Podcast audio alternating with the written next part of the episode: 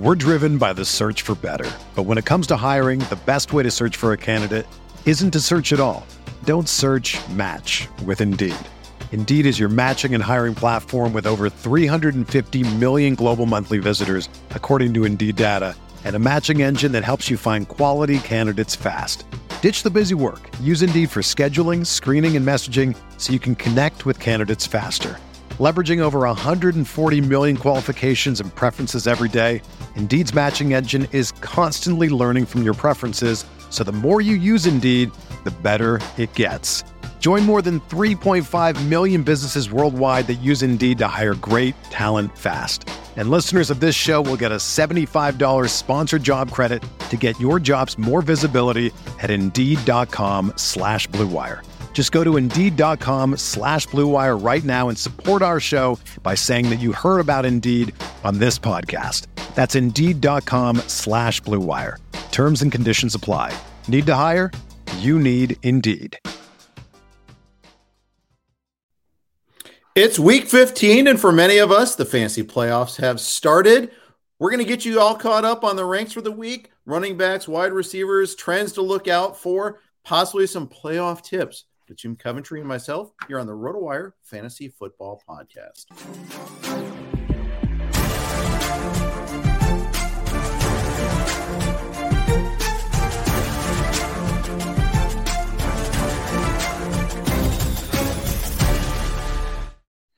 Hey everybody, welcome to the RotoWire Fantasy Football Podcast brought to you by No House Advantage. I'm Jeff Erickson here with my good friend Jim Coventry. Jim, how are you doing? How are your fantasy playoff weeks? How's your initial fantasy playoff week starting for you?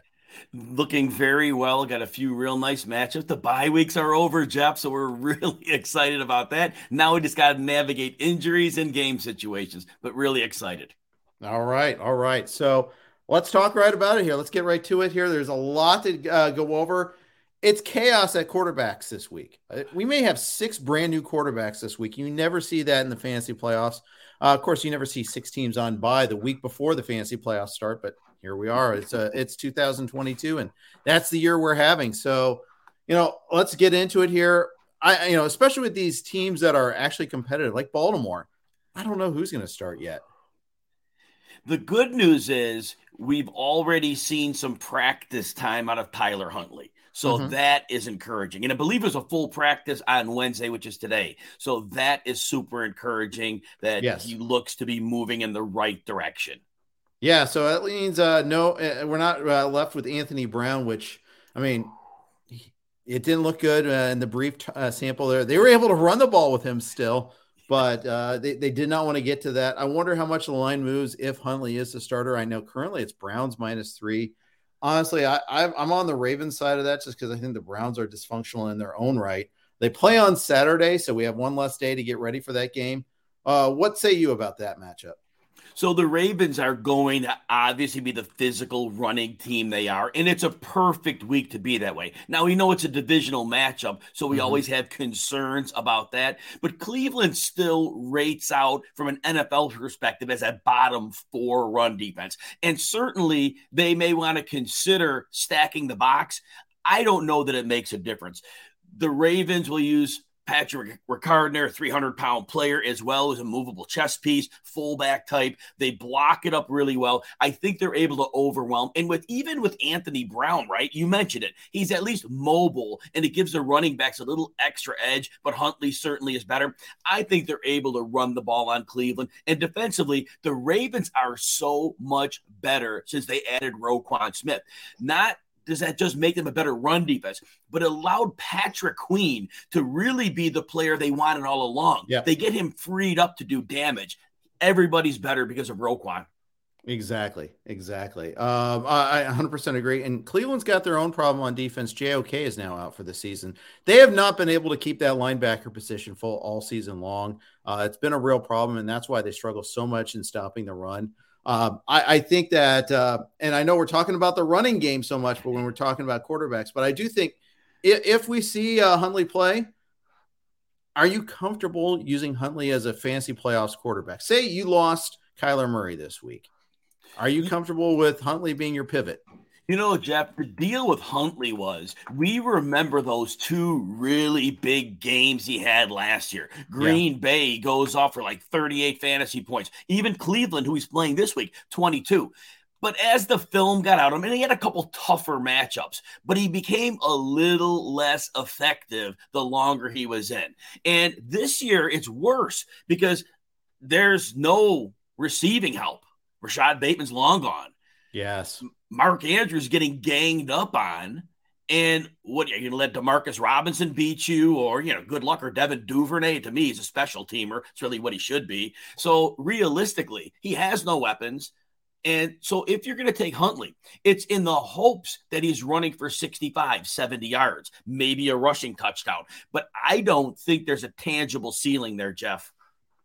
I kind of agree with you. I, I, when I do my update tomorrow, I always do an update on my rankings on Thursday after posting on Tuesday night. Huntley's probably going to log in somewhere around 20, like below Matt Ryan, right there with Deshaun Watson, his opponent this week. Uh, I, I have no faith in Deshaun Watson yet. I, I'm not impressed. You know, Jeff, it's funny. I, my rankings are the same as yours. I have number 20 right there in front of me, Tyler Huntley. So we're on the same page here. And you mentioned Deshaun Watson. I have missed QB 17. That is not a ringing endorsement because no. you already mentioned there are six new quarterbacks. So he's 17 in a field that is tarnished. Yeah, it is. It is. And remember, all 32 teams playing, we can find better. You know, if Trevor Lawrence is out there, yeah, I hate I hate the matchup against the Cowboys, but man, Give me Trevor Lawrence over either of those any day. You know, Trevor Lawrence, he, though, here's what's funny. The thing I liked best about him was two weeks ago, there was a play in the red zone and he was rolling to the outside. And we saw that script earlier, twice this year, where he threw the ball right to a defender. That time, two weeks ago, he looked, he looked up, and he threw the ball out of the end zone. Yes. That was a growth moment. Yes. It seems like that springboarded him. And now he's playing like better at, in other elements. So it's been really nice to see that. And yeah, you're right. The Dallas matchup is not great. They're going to pressure him. And ETN has not been running well. But at least against Dallas, they're down Anthony Brown. They do have other injuries that are a little bit piling up. And this is a game where at least the slot with Christian Kirk maybe that gets going a little bit. But yeah, Lawrence is an okay option. I do have him as quarterback 11. Again, there are not a lot of solid quarterback plays this week, but 11 is good enough. Yeah, I have him at 13, so we're in the same same neighborhood there again. Cade Smith has got to stream a quarterback this week, and he's actually asking for options. Goff, Geno, Lawrence, Brady, Tannehill, Mike White. In that list, I don't love the matchup, but I'm going Geno Uh, at home against uh, the Niners. You don't run against the Niners. We know this. Running backs have a miserable time against the Niners, but I think you can throw a little bit against them. You know, Jeff Geno, it was his worst game of the year. Now it was week two. We're going to give him that, but he was yeah. actually playing well from the get go. And yeah. But they completely shut him down 197 yards and zero touchdowns. It was one of only two games all year he didn't have multiple touchdowns. Now, Tyler Lockett did go for 100 yards in that game. and But ultimately, the problem is going to be Nick Bosa is going to get his pressure. And we like the way the, the rookie tackles have played for Seattle. But like you're saying, I do think San Francisco, we saw last week, you can run all day on Seattle. So San Francisco is going to put up some points. So that leads to your point. They're going to trail. There should be some garbage time here. And I mm-hmm. do think Geno, he has those great receivers. So I think he gets enough done in garbage time to be a decent fantasy play. Yeah. Uh, so of that list, did you like Geno the best, or is there one you prefer? We'll throw this list up, the options up here again: Goff, Geno, T. Law, Brady, Tannehill, Mike White. So I do have Geno at the top of that list. I have him just ahead of Goff, and then I, we so right there. So that is where we're looking right there. Goff and him are close. I don't like Goff this week because Goff is playing the Jets. That's not a good matchup. So yeah. Geno's a little bit ahead, and I again I think there's gonna be garbage time. So he's the top of that list for me. Yeah, and so that's the thing is I, I feel the same way. I don't really love Goff this week. I don't like a lot of quarterbacks this week. Correct. It's a tough week for quarterbacks. In fact, Geno is at nine on my list, and I'm not thrilled to start him. But I don't really like anybody below him. Like Trevor Lawrence has got a bad matchup there. Goff's got a bad matchup. Rodgers, eh, maybe maybe he's coming around a little bit. I don't know off the bye. Eh. Mike White, I like the matchup. I don't know like the health, and I you know honestly you know, we'll see. I mean, Detroit's played a little bit better defensively. I know that their their composite pass ratings are pretty strong. I mean, are, are pretty strong for us in our favor, but they've been playing better lately. I know that Cousins got his yards last week, but he also got hit a few times too. He did. And it was the Justin Jefferson factor, right? No mm-hmm. matter what you're going to do defensively. The Thanksgiving game, I remember saying Belichick's going to try to take out Jefferson, but he doesn't have the horses to deal with it. Jefferson was always going off. And so that is no matter how well, like you point out, Detroit is playing exponentially better on defense, but they were never going to have an answer for Justin Jefferson. But this game against the Jets, this is outdoors in New York. This is going to be a cold winter game. Both yep. teams are probably going to be conservative on offense. Look, do you want Goff throwing against those corners, DJ Reed and Sauce Gardner? I don't think so. No. And Mike White has banged up ribs, and the pass rush for the Lions is coming on. They don't want to subject him to that. You, it's a little better to run right now against Detroit than it is to pass, and they have shown getting Zonovan Knight in there. And I think this game's low scoring, low volume. To speak to your point, the quarterbacks are not attractive options in this game. No, they're not. You can do worse. There are worse options yes. out there that you might have to turn to. Brock Purdy, I think he's going to play. I think that that's that part's taken. I think that I know he's listed as questionable. Uh, they said he should be able to play without risking a more serious injury. Could impact his throwing and his mobility. You're not going to get that rushing touch that we saw last week. I don't think. Um, and that that that steers me away from wanting to start him. What do you think of him as a player so far? You know, we've seen a game in almost two full games out of him. So there is no better scenario to be in as a young quarterback than playing in a Kyle Shanahan offense. Yeah. Things are defined very quickly and easily for you. Typically, the, the pass route is one that develops very fast. So the pass rush doesn't even have a time to develop. The cornerbacks often don't even have an opportunity to engage and talk about having a hot route. Your hot route's Christian McCaffrey. it's so great. So Purdy is doing exactly what he needs to do. I don't think we could fairly evaluate him as an overall quarterback because this is optimal situationally. He's doing what he should do. This game, honestly, this game is all about handing the ball off. Seattle cannot stop the run any longer. They've been exposed. I don't think they want Purdy with the oblique injury. Don't you don't want him testing Tariq Woolen even Mike Jackson, who's not bad. I don't think they want to go there. Deebo is out. And if Aiyuk's going to get the ball, we saw two years ago, Aiyuk can be used on those short crosser and underneath and even at the line of scrimmage throws. Purdy's going to be throwing a lot of these types of passes when he throws. So this is not a good fantasy game. But to answer your question, he, he is a good Shanahan quarterback, better than the Nick Mullens and the CJ Beathards of years ago. It is an upgrade over those. It's not a huge drop off from Jimmy G. In fact, uh, I saw that he had a couple of touchdown throws with uh, over 25 air yards that uh, Jimmy G hasn't had this year. Yes. So it was interesting. That route by Aiyuk on that one last week against oh. the Bucs. Woo-hoo, that was a nice route.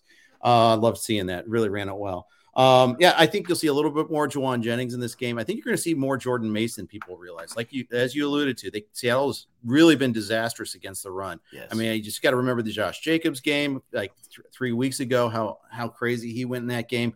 The Bucs ran well against them. The Bucs don't run yes. well against anybody. Yes. Um, so yeah, I think Jordan Mason gets more work than you're you're expecting, more than your average backup running back. Um, Desmond Ridder is getting his first start. Any interest? So it's going to be interesting with him. And the reason it's going to be interesting is we saw about 65% play action on early downs for Marcus Mariota. Arthur Smith understood that Marcus Mariota was not able to get things done. So he set him up as best as possible. There were a lot of deep shots taken there.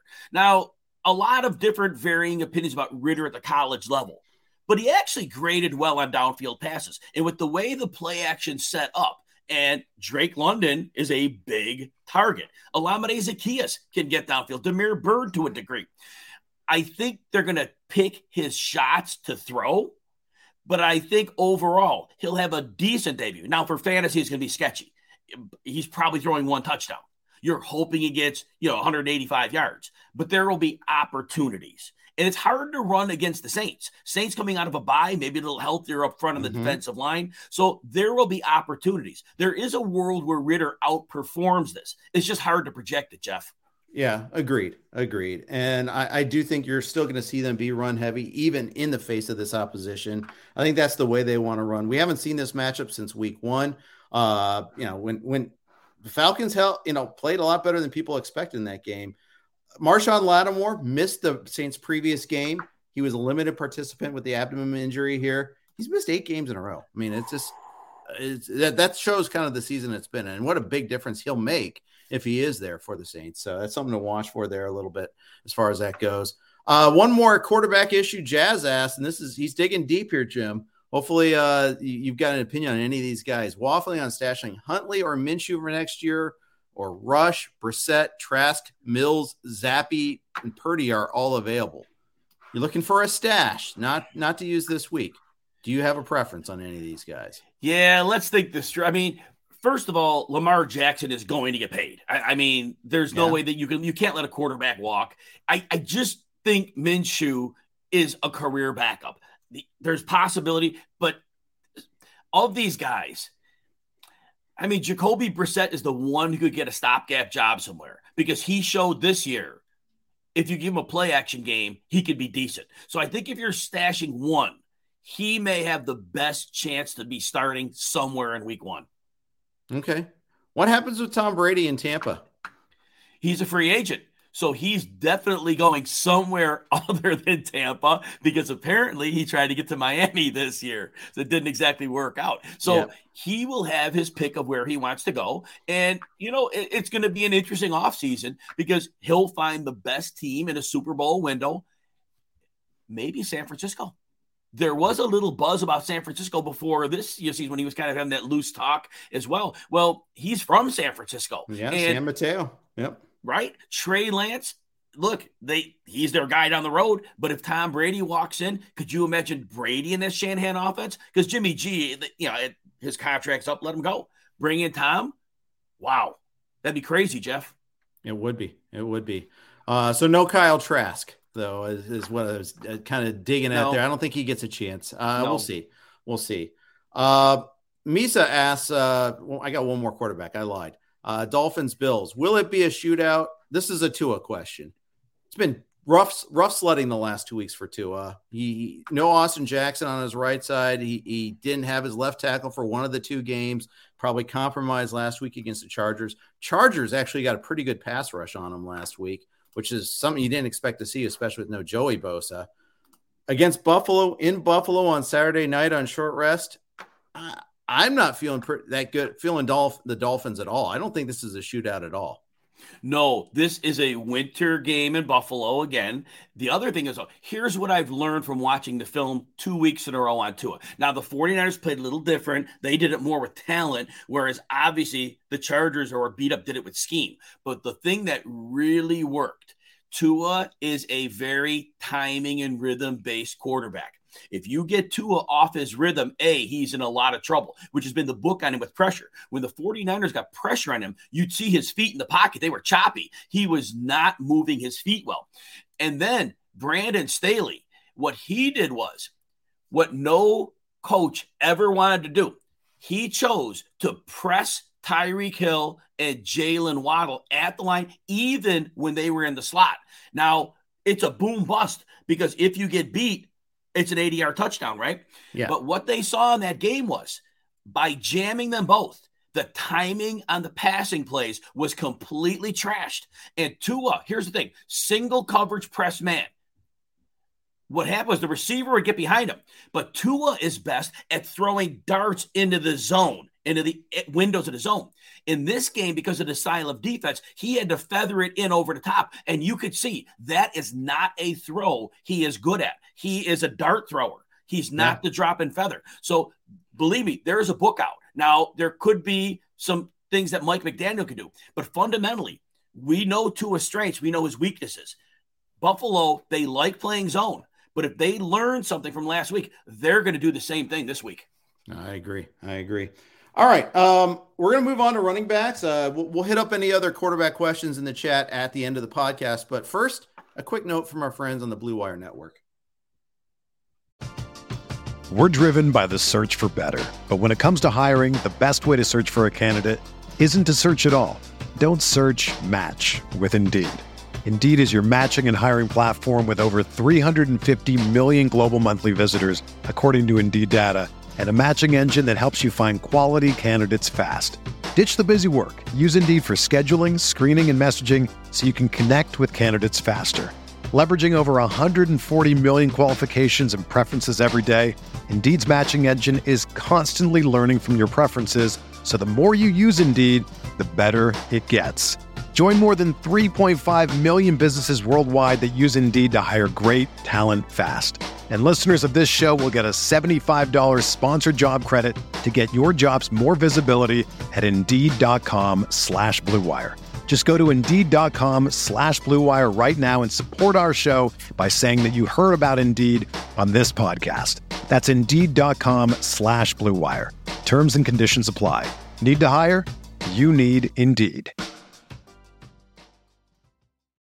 Whether you're a world class athlete or a podcaster like me, we all understand the importance of mental and physical well being and proper recovery for top notch performance. That's why I'm excited that Unifyd Healing is sponsoring podcasts on the Blue Wire Network. Unifyd Healing is a new and super innovative global network of wellness centers powered by Energy Enhancement System, or EE System. If you haven't heard of the EE System yet, then you'll want to listen up.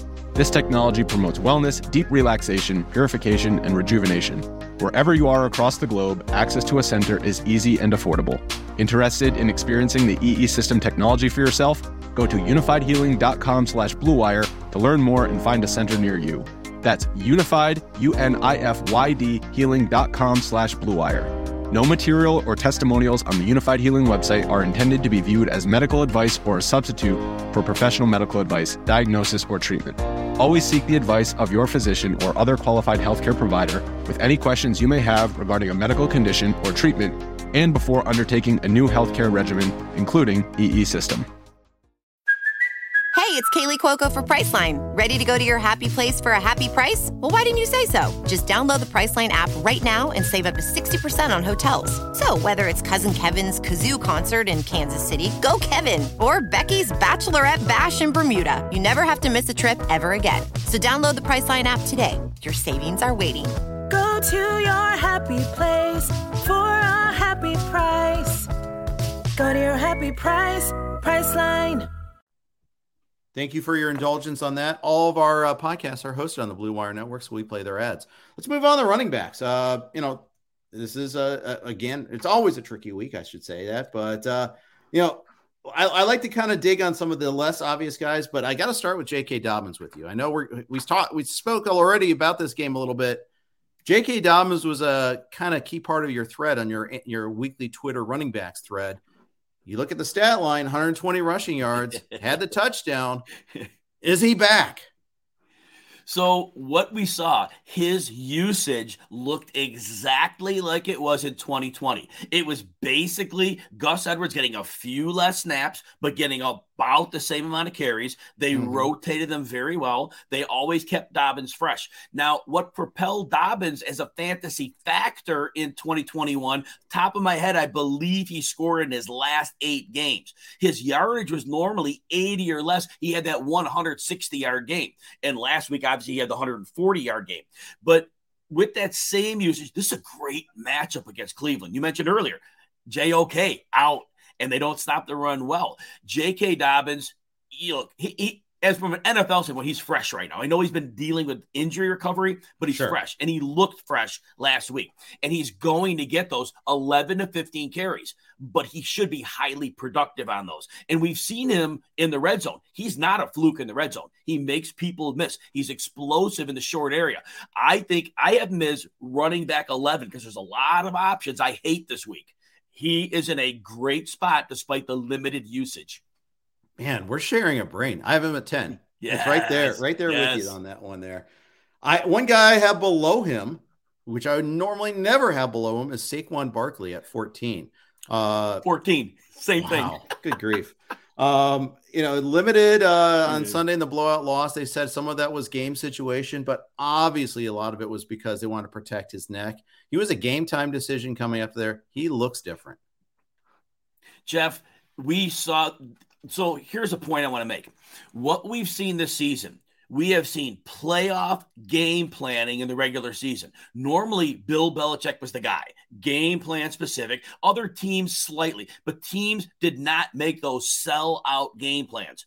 About week six this year, defenses went that route. We have seen almost every team that is a one dimensional offense, we have seen defensive game planning set to take away the right hand and say, you're going to beat us up with your left hand if you can, and you probably can't.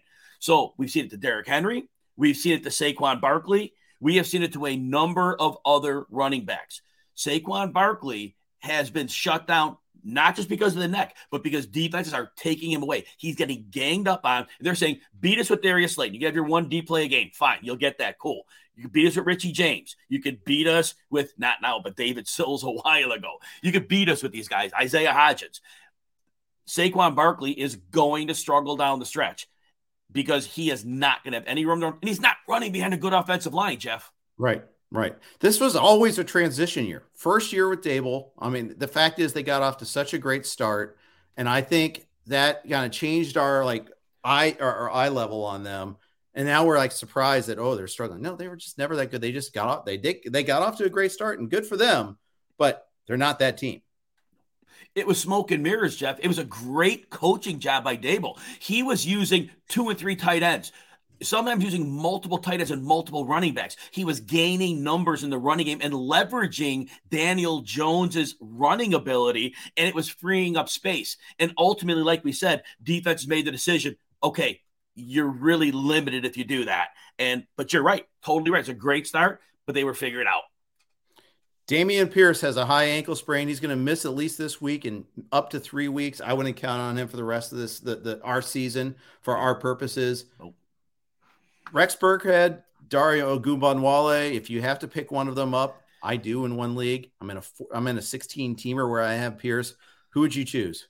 I am going to go with Rex Burkhead here. He okay. only has to get it done for three weeks he'll they'll both be passing down backs. Burkhead is more likely to see work if they get in the red zone. If he's more likely to see a n- bigger number of carries. Obviously, they can use him in pass protection. He's more versatile in his backfield route running. So I think for a short stretch, I would tend to go with Burkhead. And I know I know he looked terrible last week. Yeah, he did. Well, some of that was because they had Driskel in at the same time, yeah, and someone ran the wrong way on that fourth down play. I'm not sure which one was to blame. I think it was probably Driskel, but I don't know. I mean, they had it at the one foot line though. All they had to do was, and they ran yes. it twice in a row, like uh, on these complicated plays. They run two quarterback sneaks, they get the job done, and, and they win that game. Yes, crazy, crazy. Um, Isaiah Pacheco three passes last three receptions last week. I know McKinnon was the guy that had the big fancy day. Pacheco had the usage though that I like to see, uh, including like a game, like a game ending, like game clinching first down run where he ran over some players and celebrated a little too much. But um, he he's gaining more and more trust in the Andy Reid system. He definitely is, and I have him aggressively ranked as my running back 24 this week, Jeff. Oh, I'm more aggressive than you, my friend. Are you? 17. Yes. Yes. And, and, I could totally make a case to move him to 21. Totally. What do you have him at, Jeff? 17. 17. Oh, so that's very Hit aggressive. Me. Hit yeah, me. I got him over Montgomery. I've yes. got him over Zeke and Jamal yes. Williams and Brian Robinson. See, that's awesome. And here's what I like this week. So the book on Houston is well, they're the easiest team to run on, right?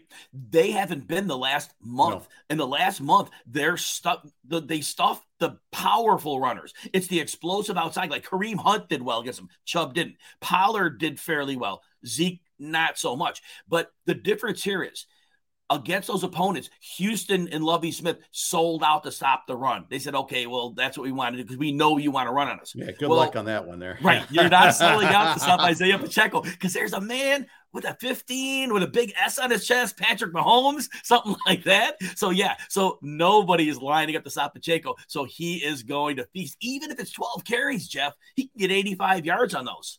Yeah, Yeah, he could. And and I think he's going to get 3 to 4 passes a game now. I think you got to keep the opposing defenses honest. You can't just say, "Hey, we're going to run the ball. Pacheco's in the game." I like that they're just they're sprinkling him in there a little bit there more. So, I like that there. Uh, as much as I like Pacheco, I still start Goff in the super flex over him there. I'm unless you have some punitive QB scoring rules, the answer is almost always the other quarterback. In this case, it's even though Goff in a bad match, I'm still starting Goff. Yeah, you have a quarterback, right? And he's been playing so well. Like we don't like the matchup against the Jets this week, but Goff has been playing extremely well. Now, one thing I will point out, Goff has done his best against zone defense, looking very good against that. I think he's going to see significantly more man this week, but you can't sit him. He's playing well. He has great weapons. So yeah, you roll with it. If you follow, if you don't follow Jim on Twitter already, you should at Jim Coventry NFL. He does a, a weekly running back thread and a weekly wide receiver thread in your running back thread, you had some comments on the Bengals timeshare between Joe Mixon and Samaje Perine. Yes, it was interesting to me. I fully expected Joe Mixon to go back to a workhorse role. So we understood and we talked earlier in the season how Cincinnati, the first few weeks, was very predictable in offense. Zac Taylor has grown as a coach this year. He has made fundamental shifts in the offense. Since week five, Joe Mixon was averaging five yards per carry. He has been very, very good in the revamped offense they're using. And the thing is with Perine, P. Ryan, he is not close to the level of runner Mixon is. Mixon presents threats to the defense that Perine doesn't. And Perine's productive and he scores fantasy points. And of course, we play fantasy, so we love that. But right now, based on the usage, and you got to count the targets last week, Perine got a healthy dose of work. And it was probably off the top of my head, it was probably close to 35 to 40% of the work in terms of the targets and touches to Mixon. Now, does that go back next week? I don't know because Mixon wasn't recovering from like a soft tissue injury or an ankle. He was cleared from a concussion. So you would think he would have been a full go for that game from a physical standpoint. So I'm concerned, Jeff. What do you think about that? Well, you know, I'm a resident Bengals fan on staff. Um, yes. Perine showed well when Mixon was out. I think that's the thing. What I liked about Perine is he was better after contact. He broke tackles, uh, and tackles that Mixon wasn't breaking earlier in the year.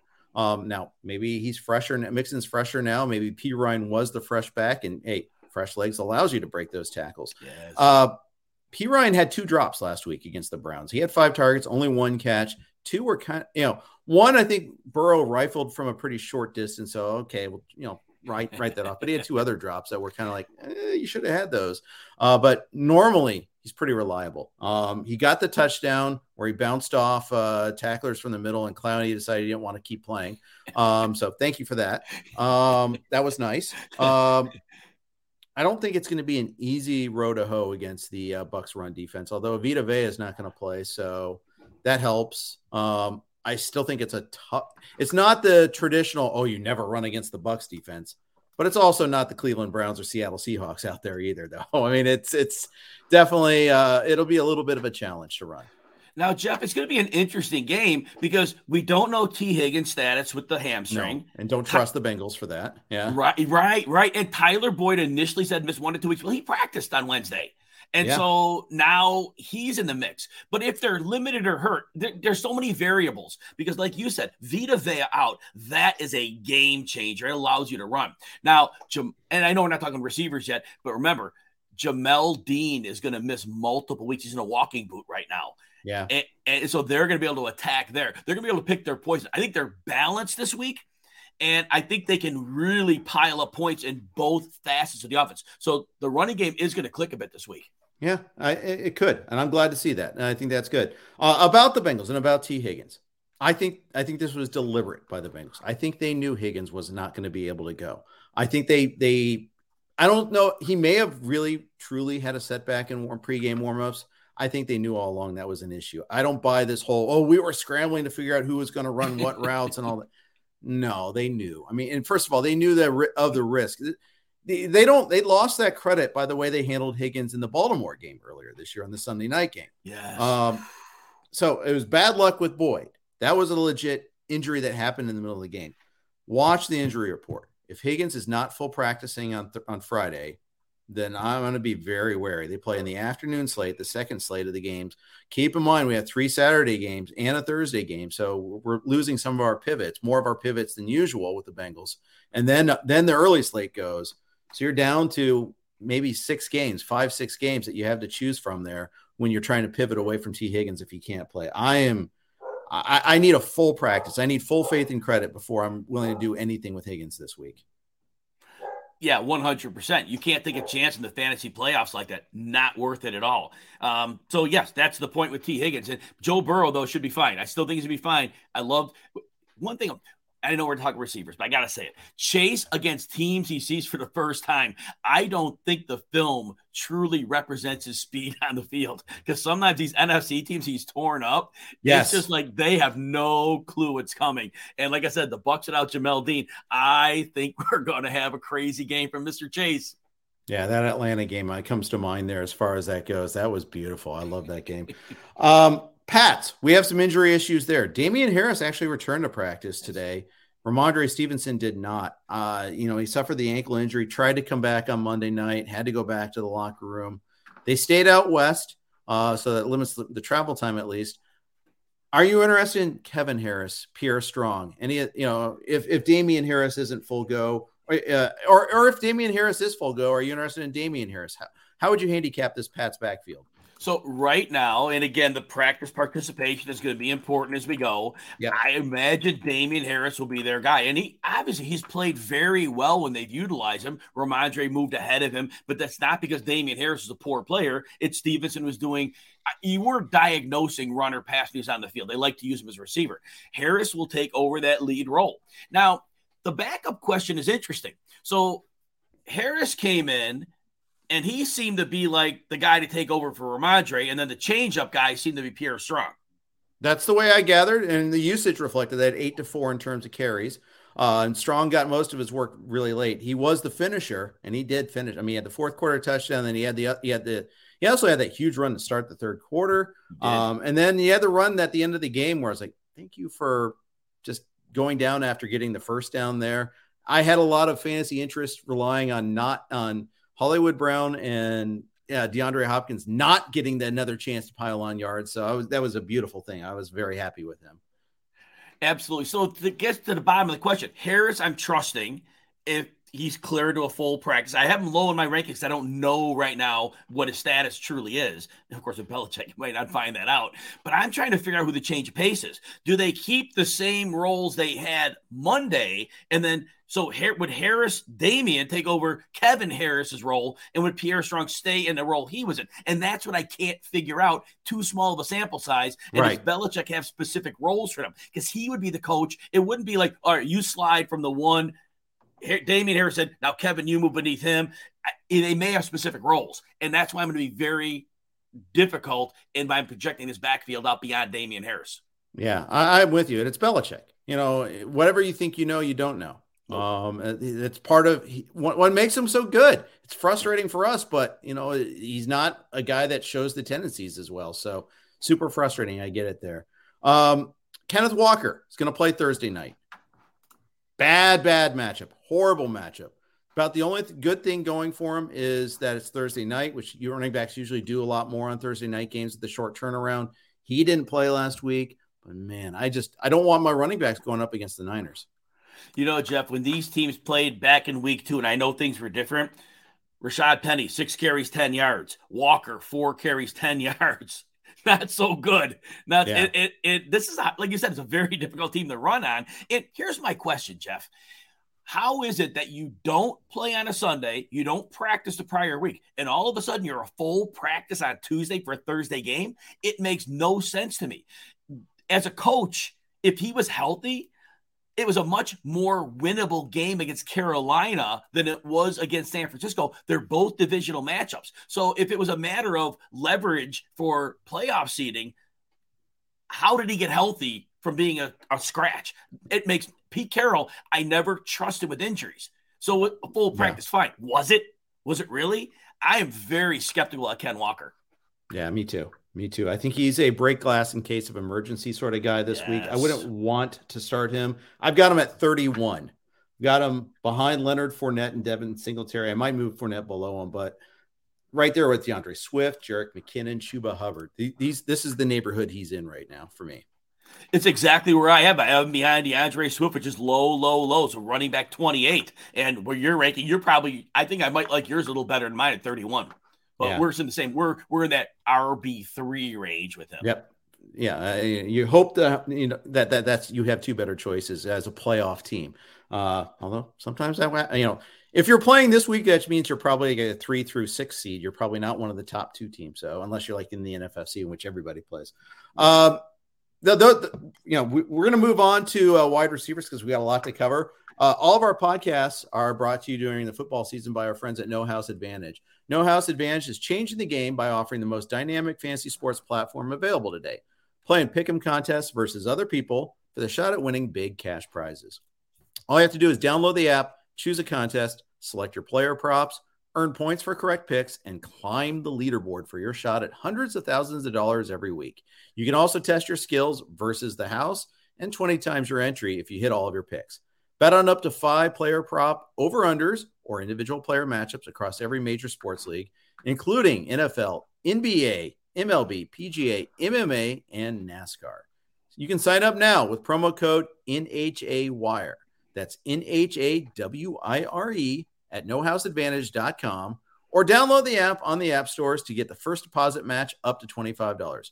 Make sure to check out No House Advantage today and experience daily fantasy sports redefined because it's not just how you play, but also where you play. You won't want to miss out on this. I'm here with Jim Coventry. You guys know Jim very well, but in case you don't, follow him on Twitter at Jim Coventry NFL. Jim, let's move to wide receivers. We lost a couple big ones. We talked about T. Higgins already. Deebo is going to be out at least three weeks. Yes. But we are going to get Romeo Doubs back, it looks like, on Monday night. I want to start with the Packers because there's a lot of moving parts here. First of all, Christian Watson's on a heck of a heater. We got Doubs coming back. Allen Lazard is still getting copious amount of targets, including in the red zone. Still, I, I need I need Lazard in one of my key leagues still to be a productive player. What do you think about those that trio of receivers in that matchup on Monday night against the Rams? So fundamentally, the Packers want to run heavy personnel. They don't want to go with three receivers unless they're in an obvious passing situation. So on most downs, they are going to have two receivers on the field. Allen Lazard is not just a reliable receiver, but he's an outstanding blocker, which allows them when they want to get some of their run concepts out of the pass formation. He is critical to that piece. Christian Watson, you can't put the genie back in the bottle. Romeo Doubs had been good but inconsistent, whereas Watson has been a little more consistent as the weeks have gone on. So to me, he has clearly moved past Doubs, yeah, and they drafted sure. him higher, right, Jeff? So the, to me, he's a lock in that lineup, and he is going to get those play action deep shots. He's going to get opportunities to score each week. Yeah. So how, what does that translate into? That's the question. I my initial ranking was maybe a little low. In fact, I had some reader feedback and I, I looked back on it again and I kind of agreed with them. I had a 27. I'm going to move him into the teens. I'm going to move him in that same range with like Christian Kirk and Chris Godwin and Amon-Ra St. Brown, that sort of neighborhood. So mid teens. I am at 18 right now. Okay. And and it's and I think I'm not going to move him up from there. I'm confident That's with 18. pretty good. Yeah. Yeah I, yeah. I think there is enough risk. So they're playing the Rams.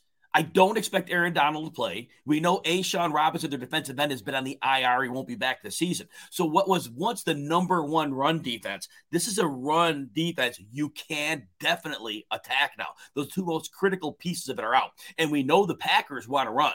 Aaron Jones, a little AJ Dillon. And so there may not be heavy pass attempts. We've seen Aaron Rodgers throw 20 passes in a game well more than once. So we could see that. So I like watching where I have him.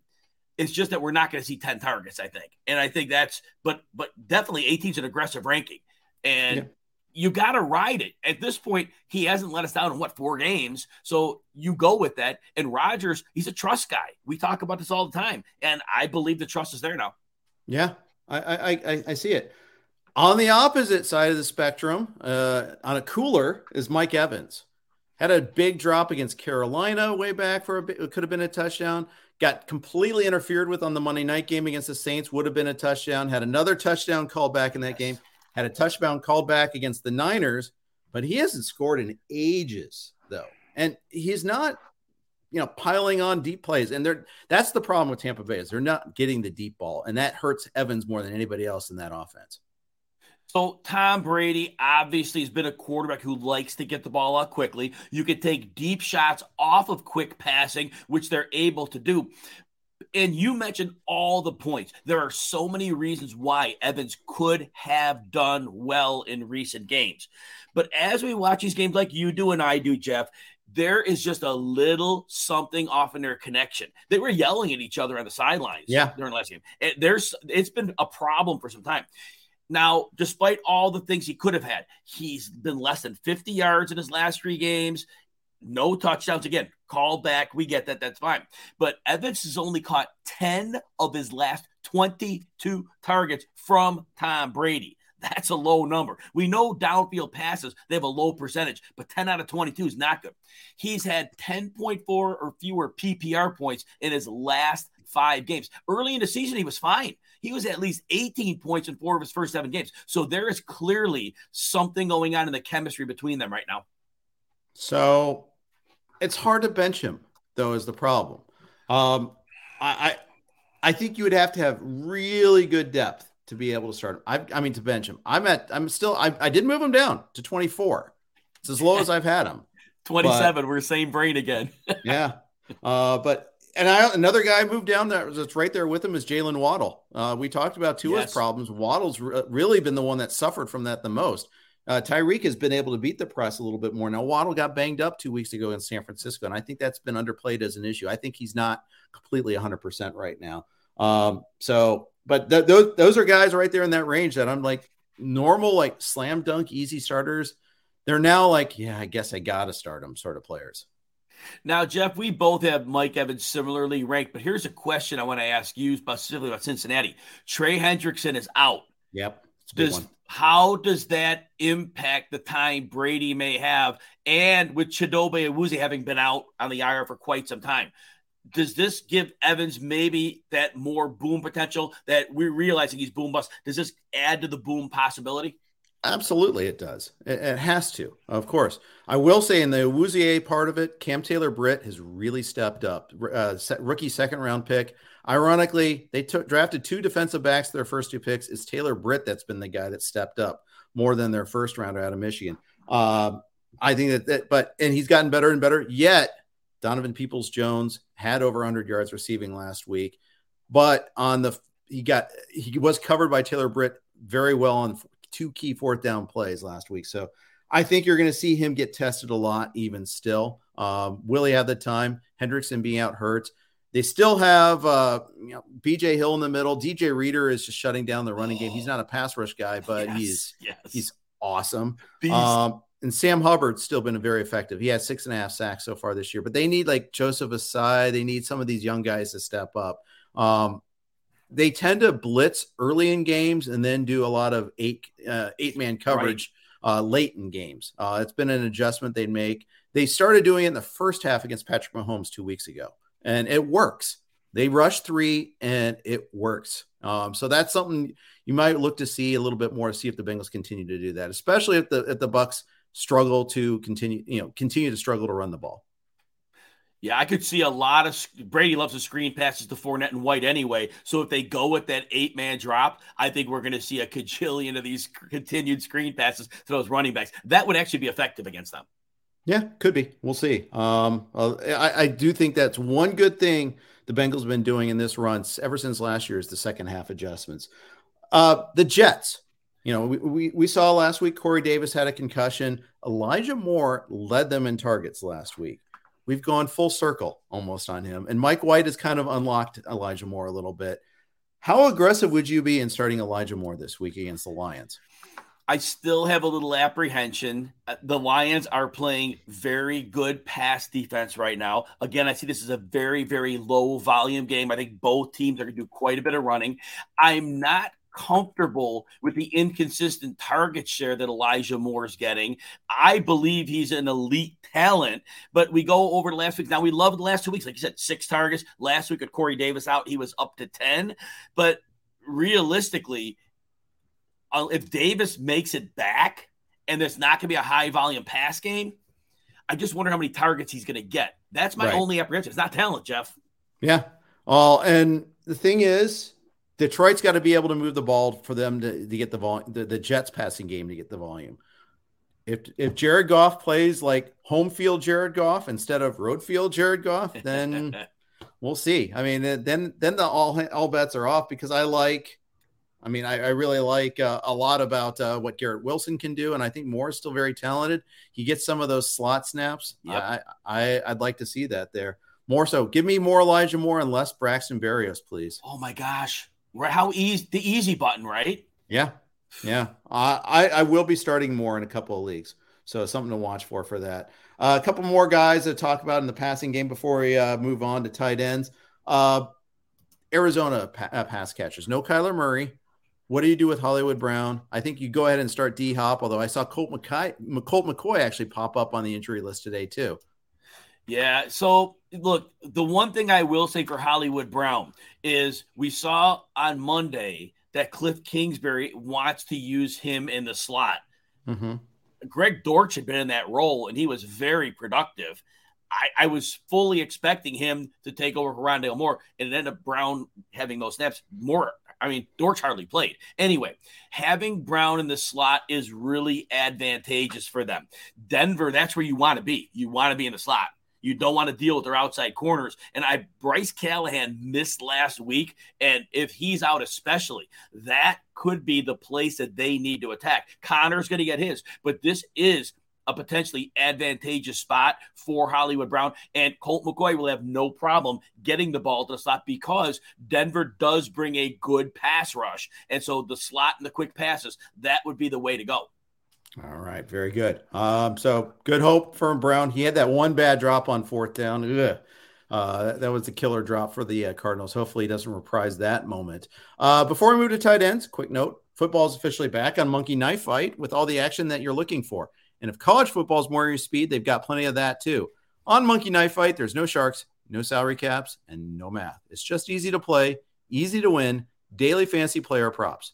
Join now at monkeyknifefight.com and you'll get your first game free. Then use promo code RWNFL to get your first deposit matched instantly up to $100. So, what are you waiting for? Join Monkey Knife Fight today. Let's move in on to tight ends. Another disaster every week, it seems like, but we did see the game of Evan Engram's life. How bankable is that going forward? Can we can we comfortably start Evan Ingram going forward every week? So Evan Engram, actually on the Sirius XM with Mario Puig, we were advocating him week after week early this season as a DFS cheap option. He was getting like four to six targets, and then it completely dried up. And so then, you know, obviously we've been avoiding him. And last week we didn't see that coming because the well, the prior week he had the seven target game against Detroit, but he only caught five for 30. He found the end zone, but it was such a low production game. It was just like one of four straight games that were just met. And then this comes. I, I don't think it's bankable going forward. Dallas is a top three team against a tight end in terms of fantasy production allowed. So uh, that way, it's not a good matchup. But the way they use him, when they choose to use him, he's basically a slot receiver. And Yeah. so I don't profile him in your direct tight end matchup that way. So I think Dallas is going to get their pass rush. So I think he he and Christian Kirk are going to be the guys they're going to need to lean on. So actually, I think this is your game where you get four catches, 45 yards, and a 30% chance to score, Jeff. That might make you tight end five. You're right. You're right. which is where I have him this week. Um, Kelce's obviously one. I still left Andrews two. Uh, but even that, I'm feel you know, I'm obviously less happy with the way things have gone with him lately. Hockenson three, Schultz four, and then there's Engram. I don't see an obvious guy to boost over Engram.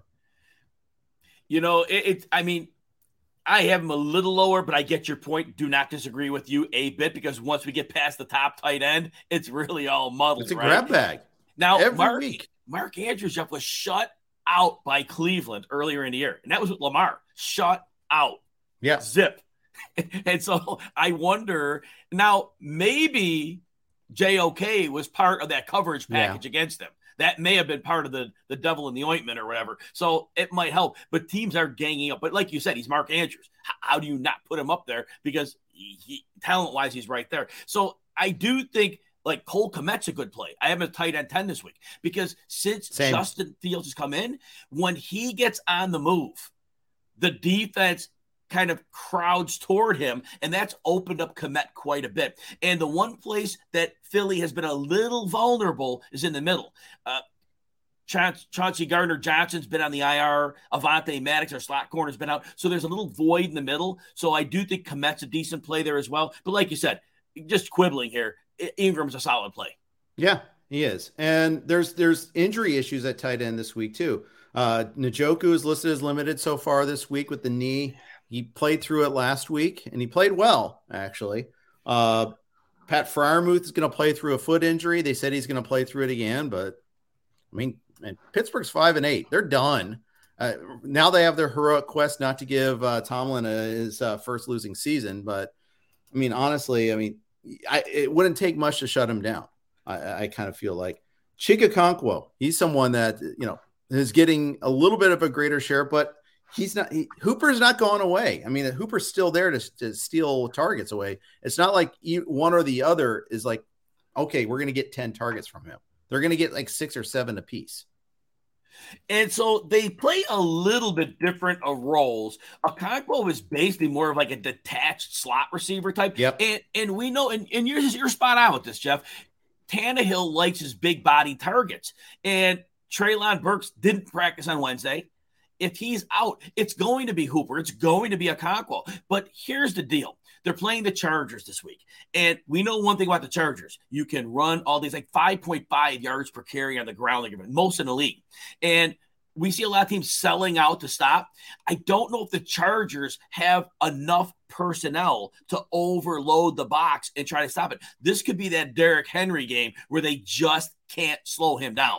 And if that happens, there won't be much in the way to passing attempts. If you bet on that being successful stopping the run, then I think Okonkwo has, has a decent shot here. But otherwise, I have him a little lower than last week. I, am not as I, was really bullish on him last week. This week, not quite so much. I like that. Good insight. Um, I, I and food for thought. I might move him down below Kmet and Dulcich and Knox, Henry, maybe even too. I mean, but again, it's always the tight end grab bag sort of thing there. Uh, but I will say one thing Tennessee will not pass up the opportunity to run like Miami did last week. Miami, three and out on 14 seconds to open the game. I mean, that, that, that set the tone for the game. it did. Yeah, now, that will not happen this week. I can Jeff, guarantee real you that. quick. What was exciting about what Miami did though was there was a back up player in the secondary for the Chargers. They attacked him twice deep early. They were going to, and they, and the kid made the play. He like broke one of them up, but they were going for the jugular. And you point out astutely though, it didn't work, and it set the tone for the game. Yep, it really did. It really did. They wanted to hit the home run play right away early. Of course, they hit the home run against the Niners. It didn't help them that much because they did nothing after the, after that play. But you know, there you go. Uh, any other tight ends you want to highlight this week? Well, I did already mention Colt. Dallas Goedert has a chance to play. They activated his window. Last report I read is that he potentially could play this week. Goedert was saying all along, as soon as he's eligible to play, he expects to get on the field. And so, look, nonetheless, Philly can attack the Bears any way they want and be successful. But if Goddard's healthy, then obviously he's an elite option. Uh, that's one main one there. Juwan Johnson, sneaky. They're playing Atlanta he missed the last game, but he's usually 30 to 40 yards, good chance to score. If you're stuck, he is definitely an option. And you did mention Conklin earlier. This is one of the better matchups, I think, with Detroit. And this game yeah. is going to be more of a slugfest. Remember, Mike White has those bruised ribs. So I think they're going to want him to get the ball out a little more quickly when he has to throw this week. And that could lend to Tyler Conklin having an effective game. Right. I got actually one more tight end I want to ask you about. I forgot to ask you about him earlier. Do we see more volume out of George Kittle with uh, Deebo out? It's a difficult call because here again, we have a quarterback with an injury. Now, that should lend us some middle targets. But as we said earlier, Seattle being so bad against the run, Kittle could be deployed as a heavy blocker in this game just to really put the hammer to that Seattle defense. I think Kittle gets five targets here, and we know what he can do with five targets. I think it's a very low volume passing game here. I think they have success on the ground. You're hoping for a play action shot that results in a long touchdown where he gets a lot of yardage after the catch. That's the appeal. But the recent production has not been there. In his last four games, I want to say he's 28 yards or less. Yeah, uh, yeah, I'm I'm high, acutely aware because my best team, one of my best teams, has him.